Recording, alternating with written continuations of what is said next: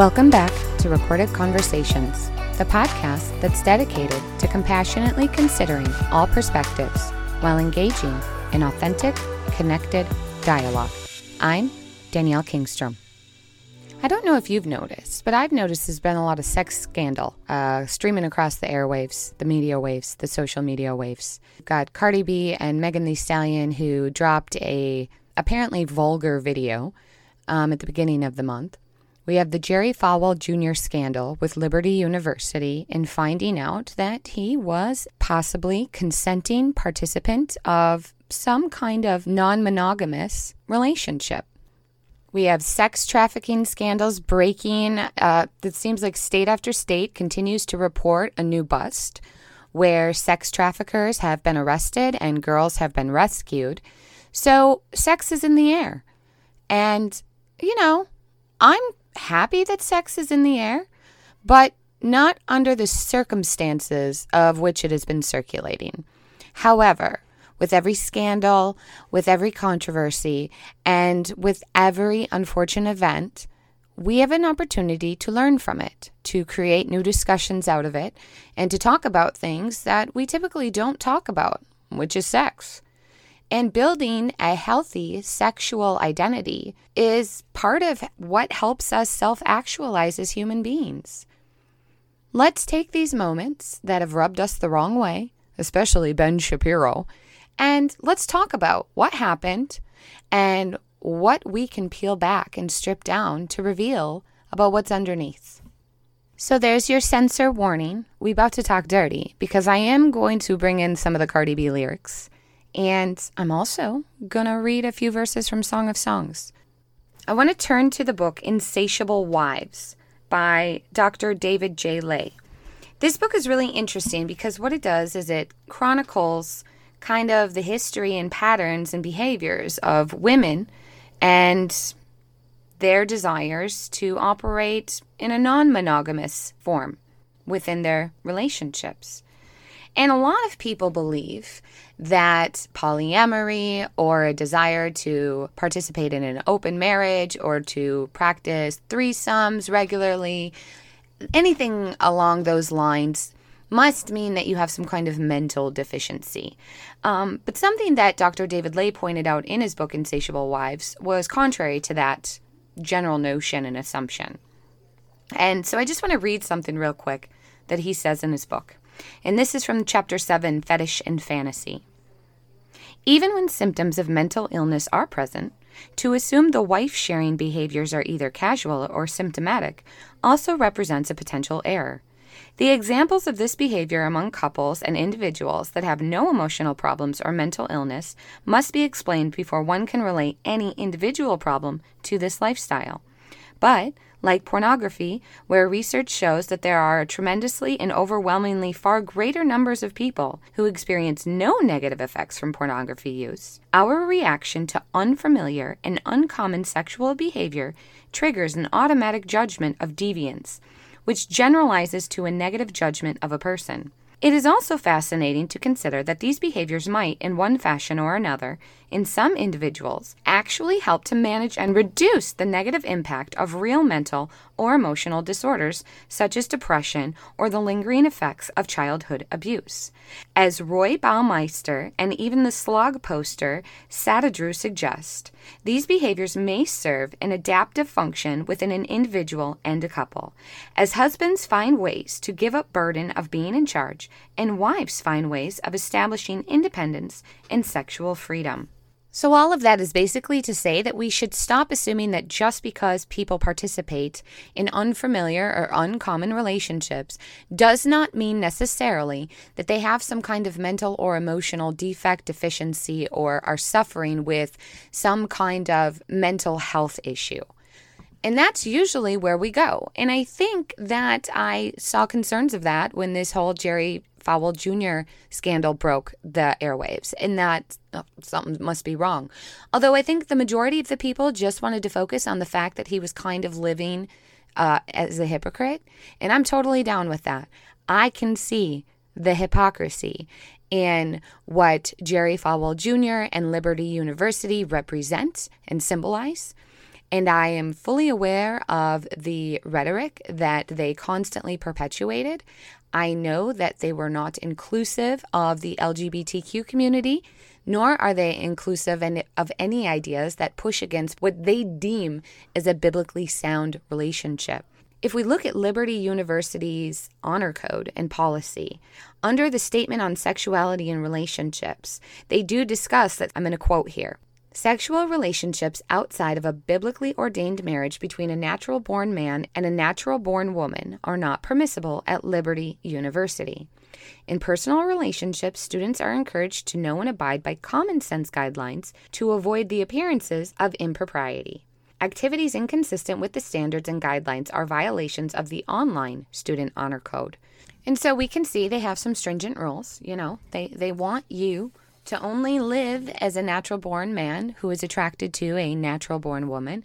And clearly, Falwell Jr.'s behavior falls out of line with this kind of code of conduct. Dr. David J. Ley, writing for Psychology Today, actually really expounded on the idea of whether or not Falwell Jr. deserves sexual privacy and kind of walks through a questioning on that.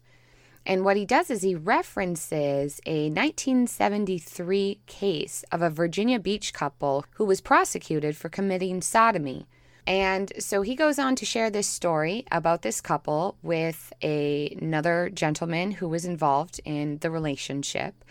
And the Court of Appeals judge Haynsworth wrote in his opinion that, quote, married couples engage in acts of sexual intimacy. That they do is no secret. Though they converse with friends or write books about their sexual relations, recounting in explicit detail their own intimacies and techniques, they remain protected in their expectation of privacy within their own bedroom. State law protects them from unwelcome intruders, and the federal constitution protects them from the state in the guise of an unwelcome intruder. What the federal constitution protects is the right of privacy in circumstances in which it may be reasonably in which it may be reasonably be expected. Once a married couple admits strangers as onlookers, federal protection of privacy dissolves. It matters not whether the audience is composed of one, fifty, or 100, or whether the onlookers pay for their titillation. If the couple performs sexual acts for the excitation or gratification of welcome onlookers, they cannot selectively claim that the state is an intruder. They possess the freedom to follow their own inclinations in privacy. But once they accept onlookers, whether they are close friends, chance acquaintances, observed peeping toms, or paying customers, they may not exclude the state as a constitutionally forbidden intruder. End quote not only with a court ruling such as this as a precedent to look back on and refer to, but it also raises the other question that during our technological phase of where we're at, do we really deserve privacy? Are we not exploiting ourselves with all of the devices and cameras that upload to Wi Fi and sync to Bluetooth and upload to the cloud even when we don't ask it to? I mean, isn't it kind of contradictory of us to ask for privacy when all of our actions throughout the day suggest we don't really concern ourselves with privacy? I mean, really, look at the way we are on social media as it is. If we take a shit, if we eat some new food, if we got late, we are telling somebody about it. So, that's a very interesting question for us to consider and reflect upon. Are we entitled to the privacy if if it lurks outside the circumference of what the Constitution establishes as proprietary privacy. Now, we don't have to answer that question. We can move along. I'm more interested in talking about this whole cuckoldry thing.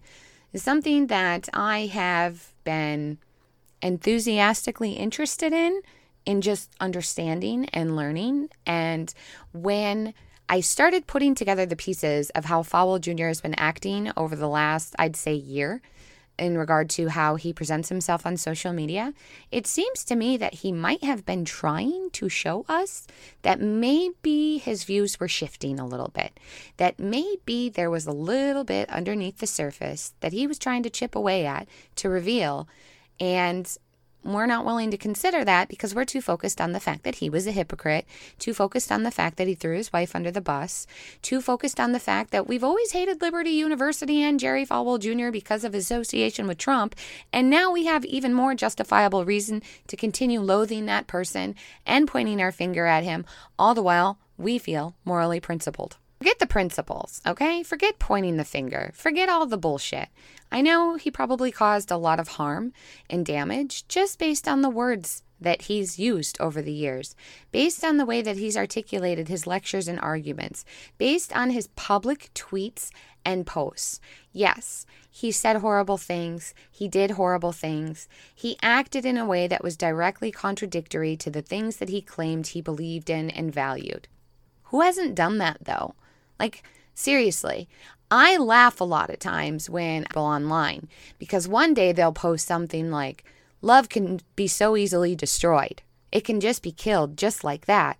And then the next day, they're posting something like, Love will never die. Love cannot be killed. Love is eternal. Within just a matter of 12 hours, we don't realize that we kind of contradict ourselves. We hold a value or a belief or like some kind of meme or post, and the next day we're liking something, not realizing it's a contrariety to what we liked the day before. And so, because we're not focused and aware of that, I don't really think we should focus on pointing our finger right now. I think we should be asking the bigger question of why did this man want to watch his wife have sex with another man? And is that popular? Is that common? Why did he go that route? What made that attractive to him? What made the couple decide that this was something that would help their relationship, that would benefit them?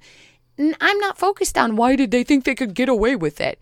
Because let's be honest, I don't care what kind of message you're living out loud in the public life, as long as what you're doing behind closed doors is consensual and is with an adult and is not forcing or coercing anybody into anything, if you're not trying to manipulate or exploit anybody, I don't care.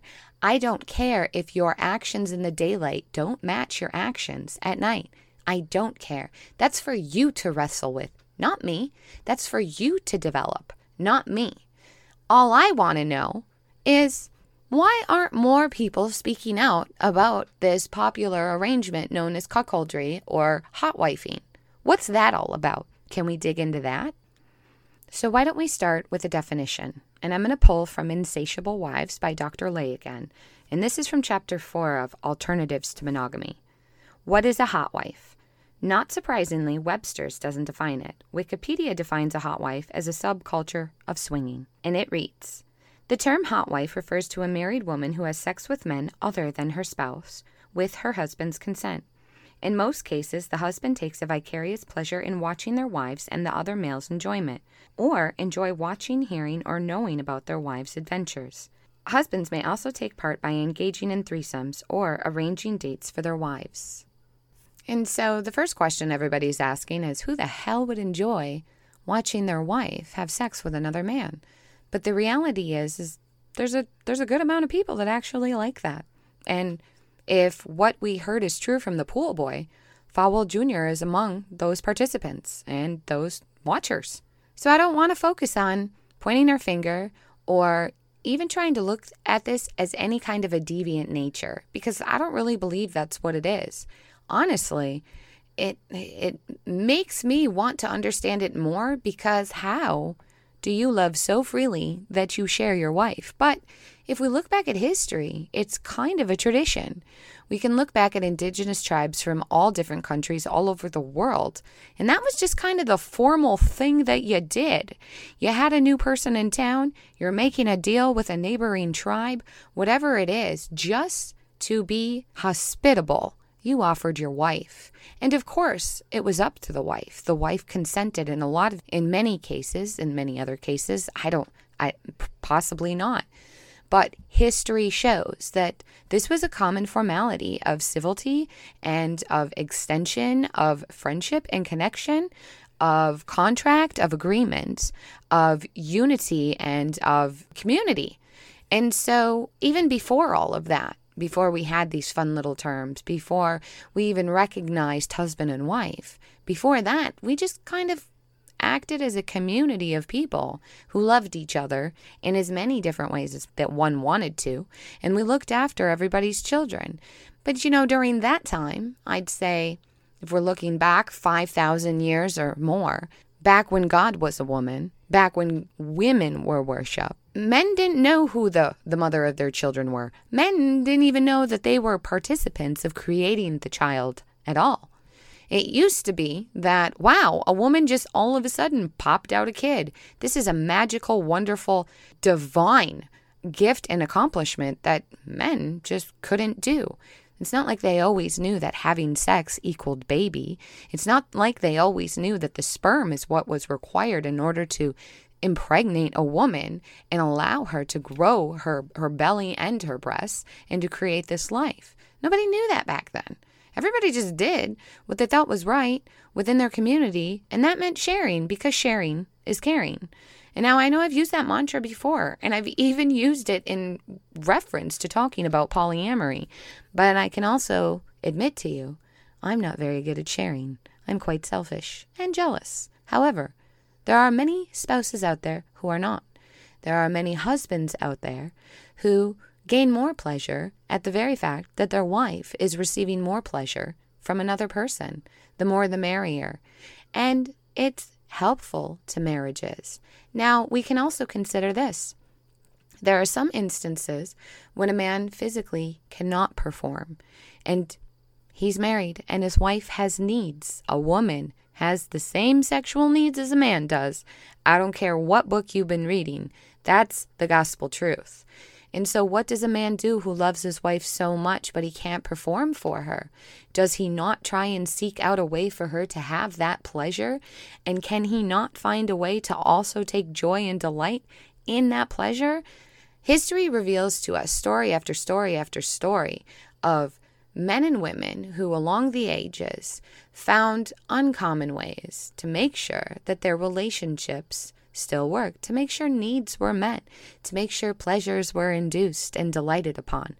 Now, someone pointed out to me earlier that we could actually look to the Bible to see a little bit of a permissible prescription based on how we cherry pick, of course, that Paul speaks of in 1 Corinthians 7, verse 29.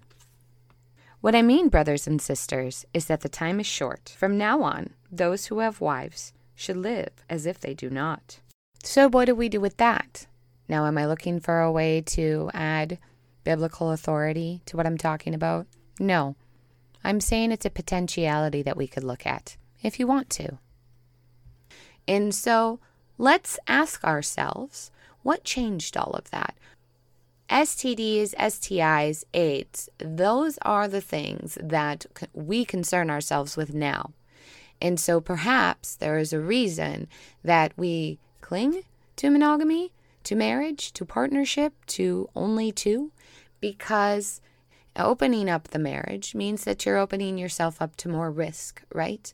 And not only that, but women are still at a greater risk for becoming pregnant. You know, say for instance, I'm in some kind of situation like this, I would have to consider my husband has gone through a vasectomy. So while he can't create other babies with me, that doesn't mean someone else would. There are enough concerns out there that deter us from engaging in relationships like that.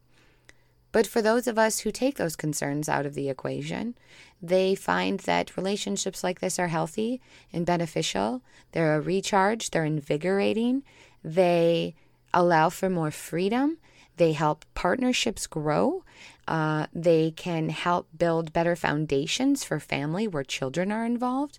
Maybe this is a good conversation to start to start looking at cuckoldry, to start looking at non monogamy, to start looking at polyamory and threesomes and open marriages under a new lens, a lens of love, perhaps, a lens where we observe and acknowledge that love is limitless. Love operates outside of every boundary and fence that we could put up.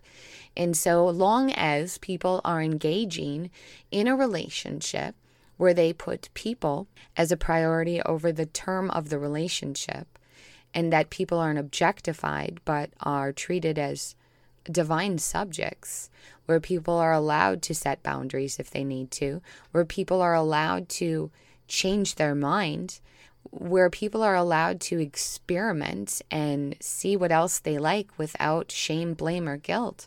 Uh, we should applaud that. Okay. We shouldn't shame that. We shouldn't look down our nose at that. And so Falwell Jr.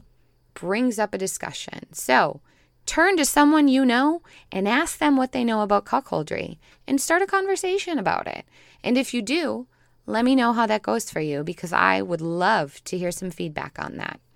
So, just to wrap up Falwell Jr., you know, I get it.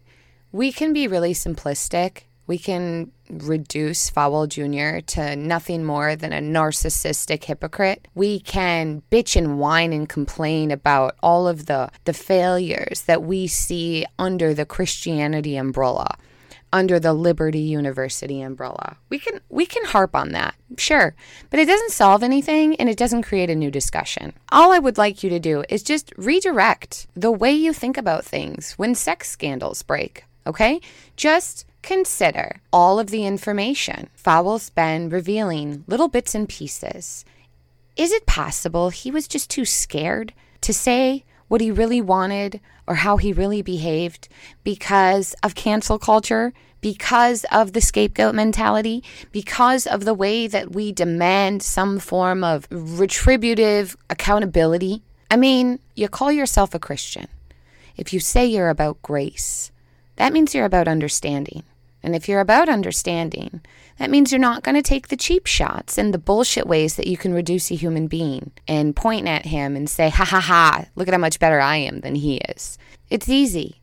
It's it's the simple route to go. It's the programmed habitual route to go. It's the way that everybody else does everything.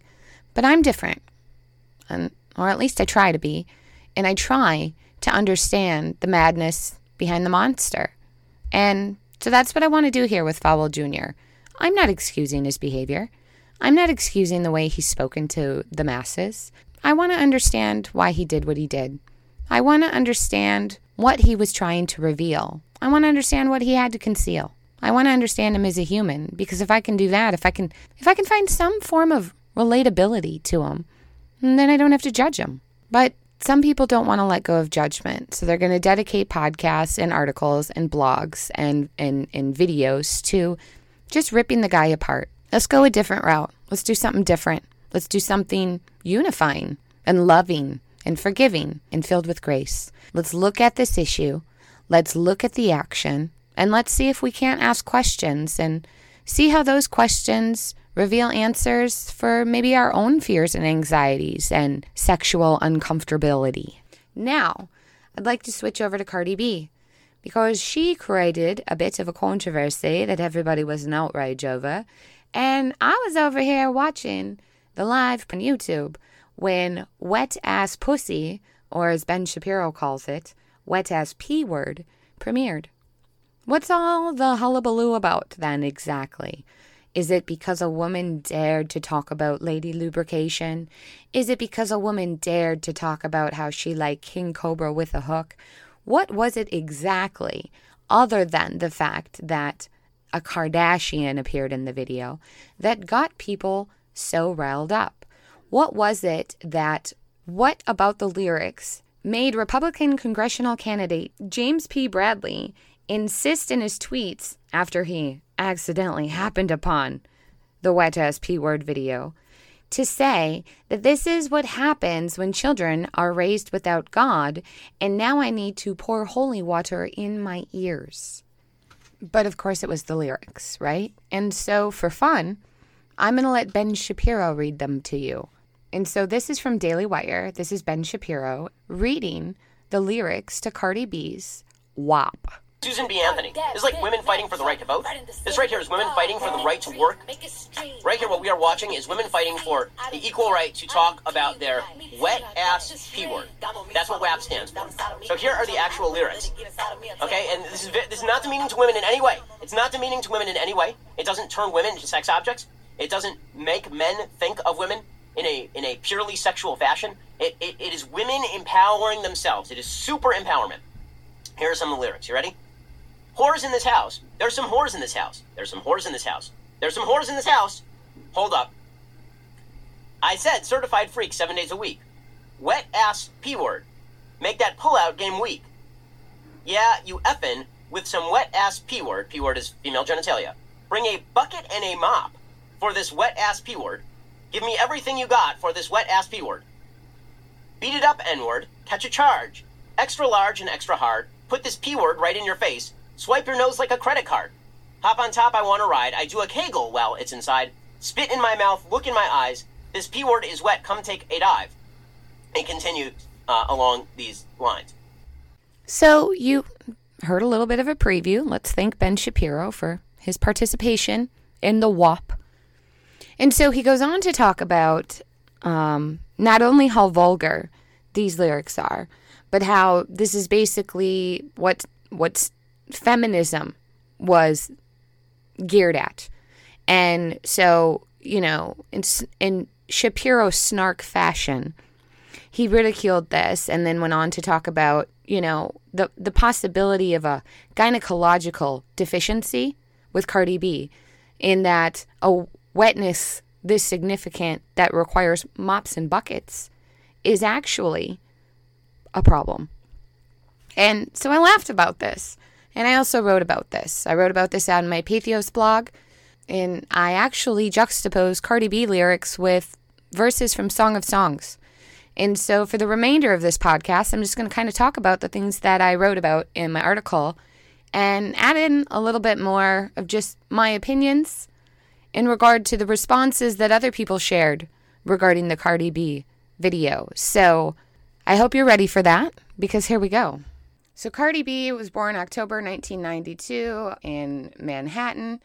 Her rise to fame started with uh, her appearance on VH1's Love and Hip Hop New York 2018, Atlantic Records, dropped Invasion of Privacy, and ever since then, she has been unlimited with what she can do with her with her fame and with her attraction. She sat down with Bernie Sanders, something that was historical, right? an ex stripper who is now a rapper, wrote the lyrics to WAP, sat down with Bernie Sanders. And so she has generated so much attention that it's hard not to know who Cardi B is and it's hard not to attach an image and a label to her.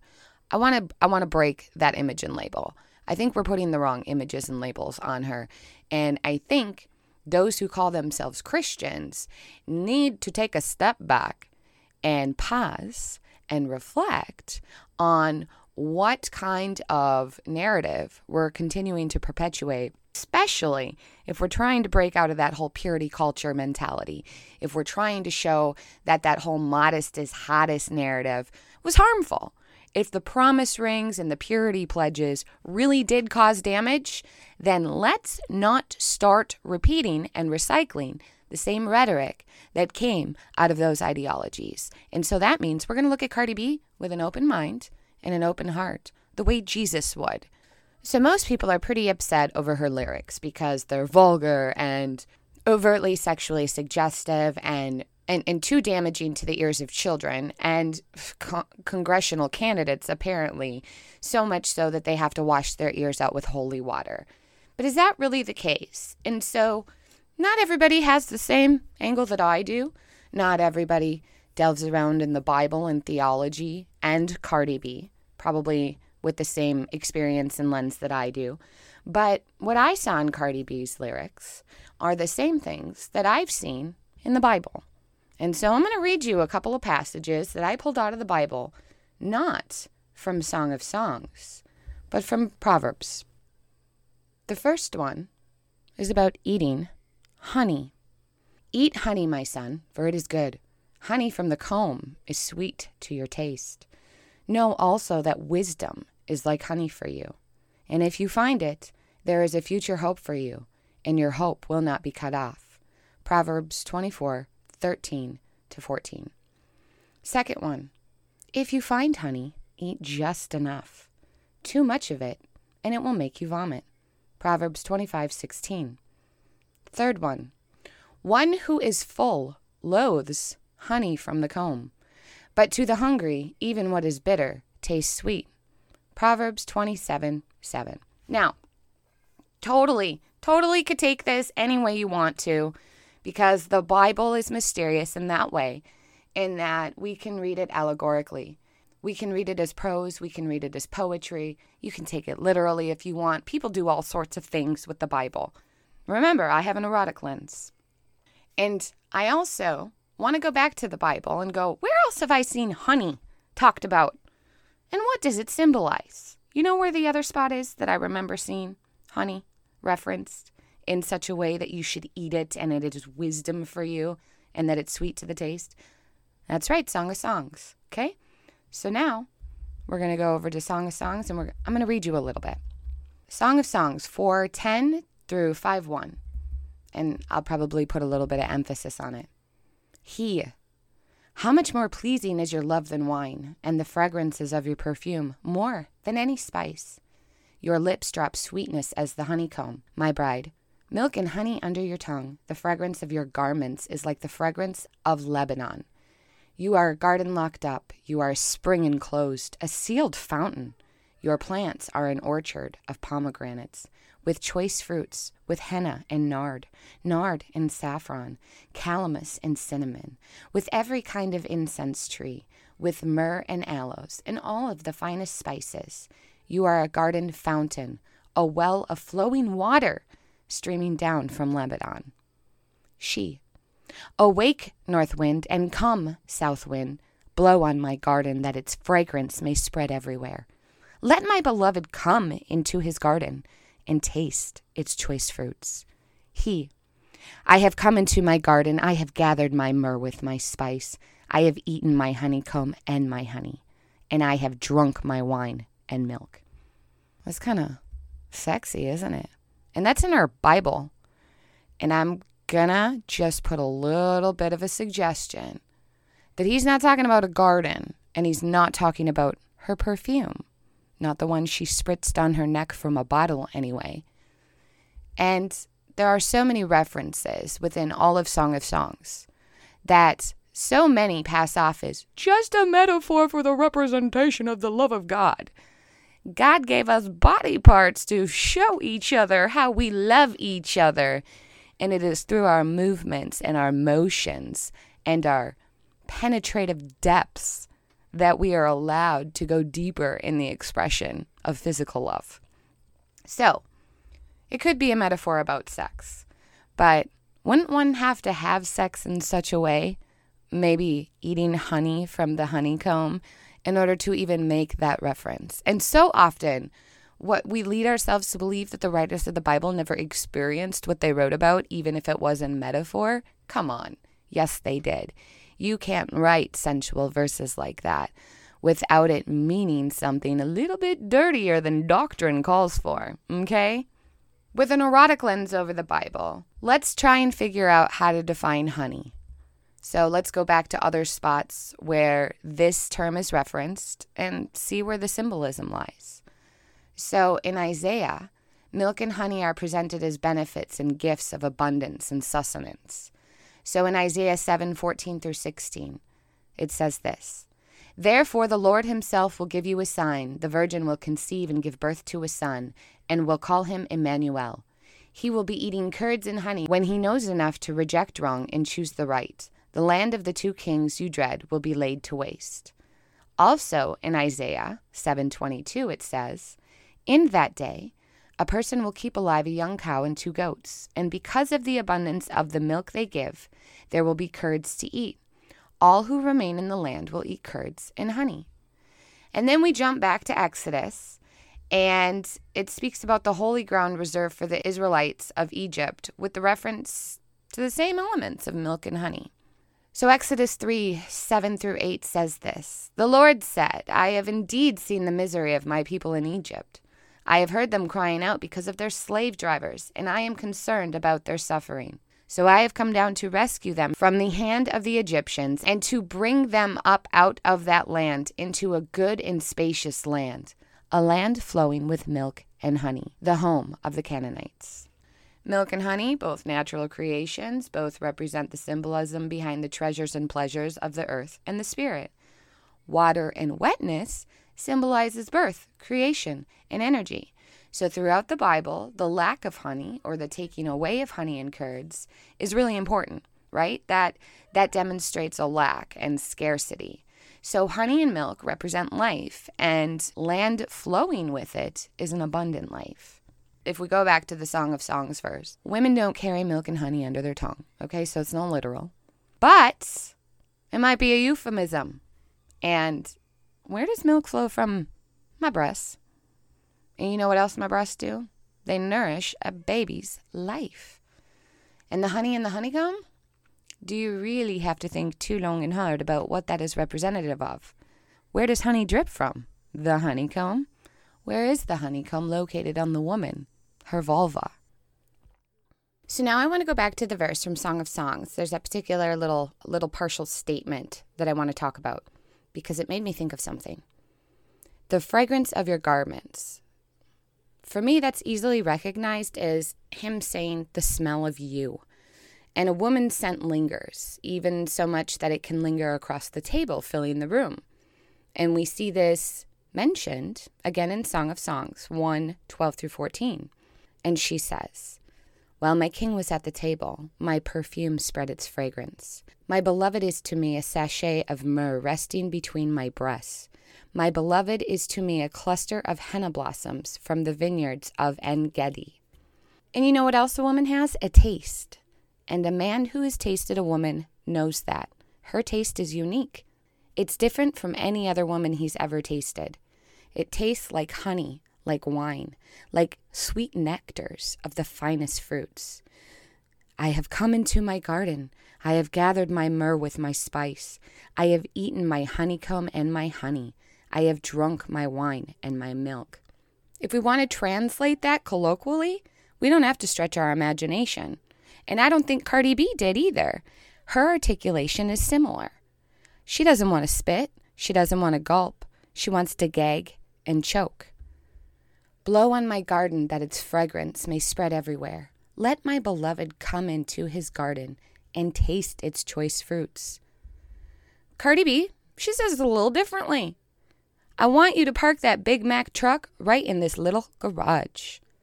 Ultimately, Cardi B and Megan Thee Stallion, and we've seen this everywhere, okay? Nicki Minaj, Missy Elliott, her, Beyonce, Foxy Brown, Lil Kim, and every other artist who has ever put poetry to passion has essentially taken biblical verses and reframed them to fit into today's modern context.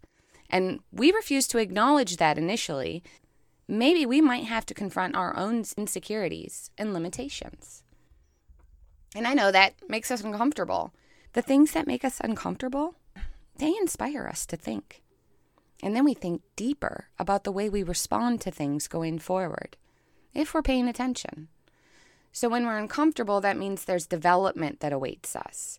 And it's rather interesting that this collective uncomfortableness with the idea of female ejaculation I mean, Ben Shapiro is so concerned that a woman is producing enough liquid that she would require mops and buckets to clean it up, going so far as to calling on his wife, who's a doctor, and her differential diagnosis, referring to this as possibly an alarm for something significantly wrong with the woman's vaginal canal.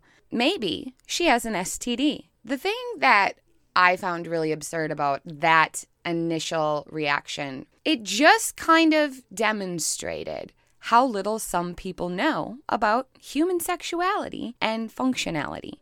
And what comes to mind is a book that I read by Dr. Emily Nagoski. And I don't know if you're familiar with who she is. She did a TED talk on arousal non concordance. And I thought it was a riveting lecture. And it spoke to topics that we don't really participate in every day but it's an important topic. And so I ran to her book, Come As You Are, and I remember her talking about this this particular topic of female wetness and stickiness and, and ejaculation. And there was a reference to how she fields many questions about squirting, whether she can help someone uh, figure out how to squirt or she can help someone figure out how to stop squirting.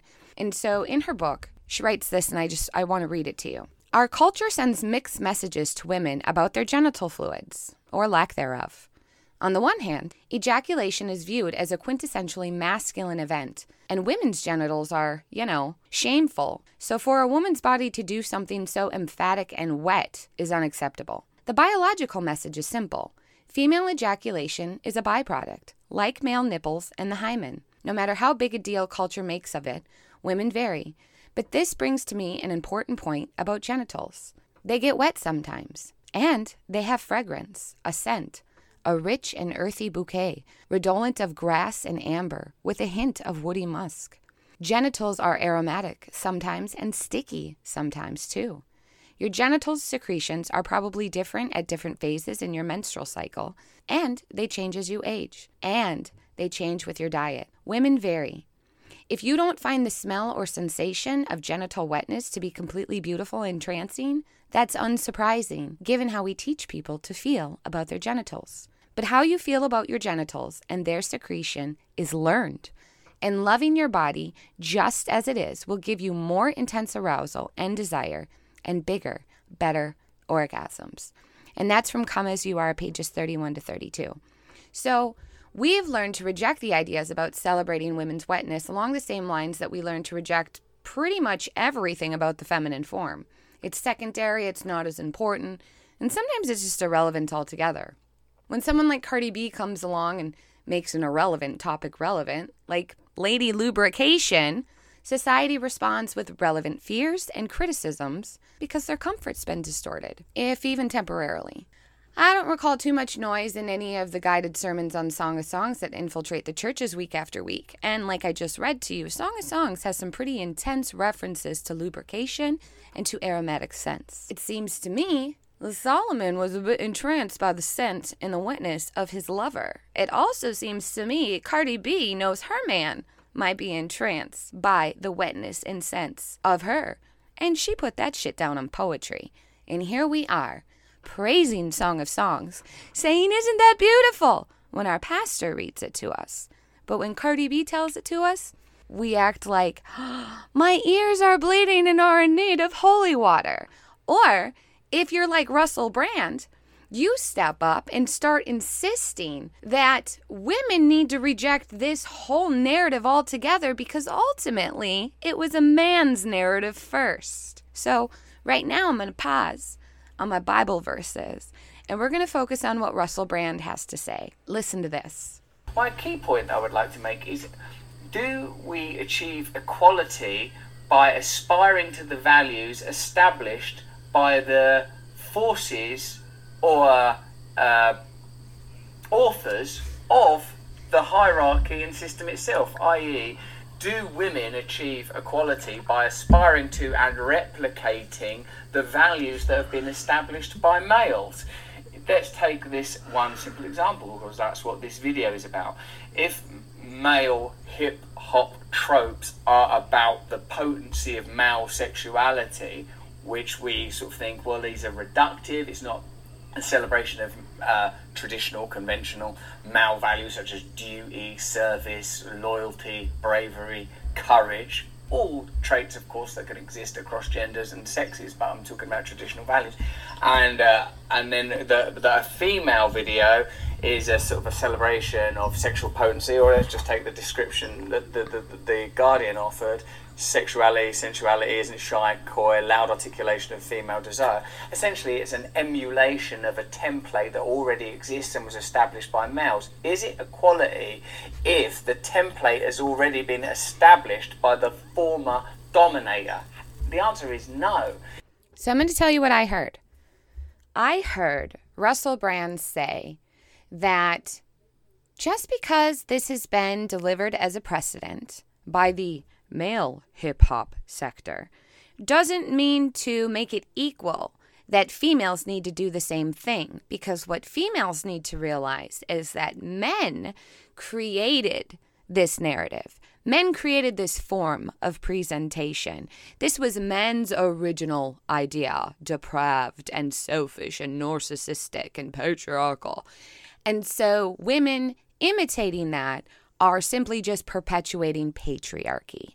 That's what I heard. And if you heard it differently, I'm interested in your feedback and I'd like you to help me hear it the way you hear it. But that's what I hear. And that's what I often hear. I hear that coming out of progressive circles and I hear that coming out of conservative circles. That if a woman does something that that mirrors what a man has already done, it's because she's imitating it. So, what? Women can't have an original thought or what? Look, I like Russell Brand. I listen to his podcast quite often. But once in a while, I would like to hear somebody ask a different question and not accuse a woman of just copying a man and putting her woman and vulva label right over it because that's not what's going on. So let's go back in history, way, way, way, way, way, way back when, when all of the symbolism, all of the archaeology reveals, all of the ancient religious and deity worship demonstrates the yoni the vulva, the vagina, the wet ass pussy. That was what was worshiped. That was the womb of life, okay? And so now a woman realizing that and maybe putting a little different spin in the language translation presentation, suddenly that's just not her idea anymore. That's patriarchal. That's the man's programming, and that needs to be rejected. No, what we need to do is we need to go back to yoni worship. Do you have any idea what yoni worship would actually do for women? I mean, do you know how beneficial this would be for men? Women don't even give their vulvas, their yonis, their vaginas any kind of an identity. They don't see it as anything other than a part of their body. My yoni is my leg, is my ankle, is my elbow, is my nose. We don't look at what it is. It is an entrance to life within. We can also excrete death. We can push out new life. I mean, we are phenomenal creatures. And that opening into the universe needs more recognition, praise. Hallelujah! My yoni. My yoni is wet, and that is good. God saw what he had created, and it was very good. Do you know what's very good? The fact that only women, only women have a pleasure button. Do you know that? But we don't even talk about that. Yoni worship, that is where we go back to embodiment of eroticism. That is where we develop our erotic intelligence. Understanding the womb of all of creation. Rest in between our freaking legs, ladies and gentlemen. And so the scent thing, I think uh, Shapiro got banged up pretty good over uh, a particular set of lyrics that he read out loud. Um, I man, I gotta tell you, I loved watching so many of the video reactions to other people watching this video for the first time and hearing the lyrics because they're brilliant. They're brilliant and there are so many of the the the, the verses where you where you hear it and you kind of giggle. Like i mean um, if you've got a Volvo, you would anyway. You would giggle at that shit. And so i just want to read something to you. And i want to draw your attention back to song of songs with these lyrics that i'm going to read you okay? Extra large and extra hard. Put this pussy right in your face. Swipe your nose like a credit card so remember that verse from earlier where Solomon is talking about her scent? These are primal sensations that we react to. They activate something within us. And a lot of times we don't even pay attention to it, right? But here's the thing I have livestock. And so the funniest thing in the world is watching my bull get excited when the wind picks up and he can smell that Kaya, my cow, is ready. And what that means is she is ready for him to park his Big Mac truck in her little garage, okay? And the the the funniest and most beautiful, delightful sight is our bull tank and grinning ear to ear and eye to eye and making these most annoying, atrocious, squealing sounds, knowing what I smell Mm, my smell was cooking. And I really appreciate how this has become a forefront, like conversation that we're to judge and dismiss, but all the while, like nature demonstrates it to us repeatedly. And we don't even like notice the humor and humility of it all. Look, I get it. Cardi B's lyrics aren't for kids. But she knows that. It's not like she's making kids bop music. Cardi is making music for us to make kids. And parents are the ones that need to be called upon to take accountability for setting the boundaries and parameters for what they are cognitively developed to handle and accept. And if your kid does hear a lyric, if your kid does hear something they're not supposed to, what do you all do when your kid is not with you? Like, the poor, unfortunate cruelty of the world is that we're exposed to things that we didn't ask to be exposed to. A lot of times, things just kind of happen. But the other beautiful thing about humanity is how resilient we are. And so if your kid does hear something like pussy or doesn't understand why everybody's talking about a wet pussy, sit her down and talk to her. Don't lie to her. Don't keep her in the dark. Know that if she's under the age of 12, she's more than likely to change the subject immediately after you talk about it because she doesn't really care. And the same can be said for your boys. When Epstein started surfacing, when the sex scandals, when the sex trafficking, when everything started really coming into my purview, you're damn right I sat down with my kids and I started having deeper discussions with them. I can't advise other people to embody their erotic selves if I can't do it in the home. And if I can't help my children understand that, what good am I actually offering to humanity? What what am I really serving? Sex scandals reveal the depravity of the world, the morbidity, the perversion, sociopathic, psychopathic, narcissistic, unhealed, abusive traits that often plague people and plague people we know or plague us personally. And I'm not trying to make light of the very serious circumstances and consequences that arise from when sex is exploited, when sex is perverted. But instead of jumping on that same frequency instead of jumping on that negative route, instead of thinking that we also have to add our two cents about how horrible and evil this is, let's find a silver lining in what's revealed to us and ask ourselves why people are attracted to this or that without judging them, but just trying to understand them. Again, it's hard for all of us to pull back from that desire to judge, but I think that's what part of the gospel news is. We don't need to be caught up in judgment. When we judge others, we judge ourselves. And I think a lot of times when we're judging others, I think that's just a projection. I think it's because we realize that there's something we haven't worked out inside. But that's more uncomfortable than calling someone an asshole or a skank or perverted or a hypocrite. So sometimes we just use words to make ourselves feel better. But I don't really think that's the case. If you want to feel better, have sex. Have really good sex. And if you're struggling with how to have really good sex, get in touch with me and let me help you embody your erotic self.